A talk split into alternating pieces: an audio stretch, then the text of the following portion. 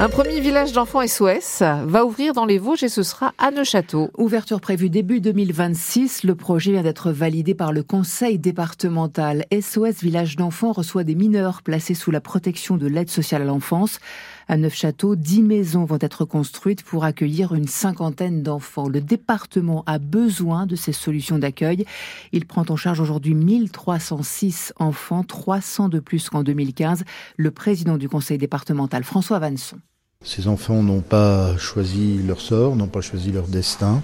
La puissance publique doit intervenir. Nous sommes pleinement dans le cadre de nos compétences qui nous sont fixées par la loi. Et donc euh, les élus ont fait le choix de se mobiliser pour offrir les meilleures euh, conditions possibles d'hébergement d'une part, mais aussi d'encadrement. Cela va nous permettre également de ne pas séparer les fratries et donc de consolider, de pouvoir avoir une politique familiale qui soit euh, euh, mieux adaptée euh, aux attentes des enfants d'une part, mais aussi de leur famille, parce que les parents auront des droits de visite, auront encore un certain nombre de possibilités pour que le lien entre les enfants et leur famille ne soit pas définitivement rompu. Un deuxième village d'enfants SOS doit voir le jour à Taon-les-Vosges, mais il reste à régler la question de la pollution des sols avant de valider définitivement le lieu d'implantation. Après la mort d'un homme mardi soir à Tomblaine, tué de plusieurs balles et plusieurs coups de couteau, une marche blanche est organisée cet après-midi. Marche au départ de l'espace Jean Jaurès à Tomblaine. Le rassemblement est prévu à 15 heures. Les préfets à la ferme une fois encore. Oui, message adressé par le Premier ministre Gabriel Attal à une semaine de l'ouverture du Salon de l'agriculture à Paris. Les préfets sur le terrain pour tenter de désamorcer toute toute nouvelle action. Dont acte, François Souliman, préfet de Meurthe-et-Moselle, s'est rendu hier dans une ferme de Manoncourt en Vermois qui travaille en circuit court pour vendre volailles et bœufs. Les circuits courts à favoriser dans les cantines du département. Le dossier avance selon François Souliman. L'idée, ça serait de pouvoir arriver à la fin de l'été à avoir monté déjà des procédures de marché voir aussi ce que du côté des producteurs, on peut imaginer avoir à fournir, aller dans les euh, à court terme déjà pour commencer, euh, j'ai envie de dire à faire marcher la machine, et puis derrière avoir l'assurance pour les producteurs d'une consommation sur 3 à 5 ans. Idéalement, c'est ça le terme pour orienter des productions parce que ce dont je vous parle, c'est pas 15 repas, c'est pas 500, c'est on est à, plusieurs millions de repas entre euh, le Cruz, l'université, euh, le CHU, euh, les hôpitaux, l'administration pénitentiaire, les collèges, les lycées, c'est plusieurs millions de repas. Valérie Michel Moreau, la préfète des Vosges, elle aussi s'est rendue dans une exploitation agricole hier à Puzieux, exploitation laitière, polyculture et élevage, où il a été question de simplification des normes agricoles et de contrôle dans le cadre de la loi Egalim. Le doublement de la franchise médicale sur les boîtes de médicaments entrera en vigueur le 31 mars. Le décret a été publié hier au journal officiel.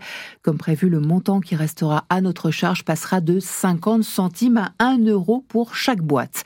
Les risques d'allergie sont élevés en ce début d'année en raison de la douceur. Les trois quarts du pays, dont tout le Grand Est, sont en alerte rouge au pollen selon le réseau national de surveillance aérobiologique. Pollen d'Aulne et de Noisetier en ce qui nous concerne dans la région. Le problème, c'est qu'ils sont présents quasiment toute l'année désormais. Écoutez à ce propos Édouard Sève, président du syndicat des allergologues c'est exceptionnel, mais on a l'impression que d'année en année, c'est de plus en plus exceptionnel parce qu'effectivement, il fait très doux. Là, on n'a pas un temps vraiment hivernal. Il suffit qu'il fasse au moins 5 degrés pour que les poènes de noisetier commencent à, arriver. Et donc là, on est vraiment dans, dans cette température-là. Donc il y a déjà des patients qui ont des symptômes, mais ça, ça fait déjà un petit mois. Alors c'était un tout petit peu en janvier, mais ça monte de plus en plus et ça commence à devenir préoccupant. Actuellement, c'est les poènes d'arbres qui nous gênent, qui commencent en théorie euh, fin février, mais cette année, ça a commencé même euh, dès, dès janvier. Ça s'arrête en mai. Après, c'est plutôt les graminées. On a vu que cette année, les graminées ont fini quasiment en octobre. Donc on a des pollens qui commencent en janvier et qui finissent en octobre actuellement. Et même euh, il y a le cyprès qui peut être euh, dès le mois de novembre, alors c'est pour le sud de la France, mais qui peut arriver très tôt. Et le nombre de personnes allergiques en France est en forte hausse, 2 à 3% de la population il y a 40 ans. On est aujourd'hui à 25% de la population allergique. Une nouvelle recrue pour le SLUC Nancy Basket. L'américain Chris Clemons, il a 26 ans, il a joué en NBA avec les Houston Rockets. Il est à la fois meneur de jeu et arrière. Les volleyeuses du VNVB se sont imposées hier soir dans le derby lorrain de Ligue A. Victoire des Vendopériennes contre Terville-Florange 3-7 à 0. En hockey sur glace, Épinal qualifié pour les playoffs de Division 1. Après sa victoire chez la Lanterne Rouge, Morzine 4 buts à 1. Au mondiaux de biathlon de Nové Mesto en République tchèque, le Vosgien Fabien Claude s'aligne sur la masse start cet après-midi, l'épreuve reine. Hier, avec l'équipe de France, il a remporté le bronze dans le relais, tandis que les femmes ont décroché l'or dans cette même épreuve de relais. Comment tenter de répondre à la crise du logement, notamment des sans-abri? En son temps, le créateur nancéen Jean Prouvé a conçu la Maison des Jours Meilleurs après l'appel lancé par l'abbé Pierre en 1954. Eh bien, cette maison, ce projet est aujourd'hui revisité par des étudiants de l'ENSTIB à Épinal, l'école des ingénieurs bois, en collaboration avec les compagnons d'Emmaüs. Ils ont imaginé ensemble six maisons faciles à construire, Thierry Collin. On glisse la ferrure dans le rail du poteau, on met le poteau dans le plancher et ensuite on vient glisser le mur comme ça. Étudiant en master architecture bois construction, Victor Bardi a conçu en équipe une maison modulable qui se monte en quelques heures. On a voulu faire quelque chose qui soit parfaitement démontable et modulable. L'autoconstruction, donc par les compagnons d'Emmaüs, loger une personne pendant une semaine, trois mois en hiver, ou euh, peut-être qu'au final il va y rester pendant deux, trois ans. Caroline Simon, professeure, encadre des ingénieurs passionnés par le défi. Des étudiants qui ont envie de changer le monde. Le sujet est vraiment euh, émouvant. Il répond à une, une demande sociétale euh, qui est prégnante et on a une réelle utilité. C'est aussi apprendre les uns des autres. Une collaboration et pour Casimir Smiarowski, bénévole chez Emmaüs, les maquettes des futurs architectes en ossature bois ont de l'avenir. Il y a des travailleurs pauvres, des gens qui dorment dans leur voiture. Il y a une crise du logement qu'on doit résoudre. Mais là, on a des solutions qui peuvent être pérennes. C'est de l'autoconstruction dans une problématique spécifique. Abriter les sans-abri, répondre à l'urgence. Si la maison des jours meilleurs n'avait pas vu le jour en grande série il y a 70 ans, le tout béton a été finalement préféré. Les prototypes en bois inventés à Épinal répondent aujourd'hui aux normes de construction actuelles. Reportage signé Thierry Collin. Il est 8h07 sur France Bleu Lorraine. Le ciel est bleu, orangé. Pas partout. Ce matin, pas Ouais. partout. Il y a du brouillard et des gelées. C'est, c'est très divers. Hein. C'est très divers. Météo. On a plusieurs météos dans la région. Il y a des photos effectivement de lever de soleil dans le secteur. On a une photo sur le Facebook euh, d'un lever de soleil. Ça doit être à Jarville-la-Malgrange avec un ciel rose.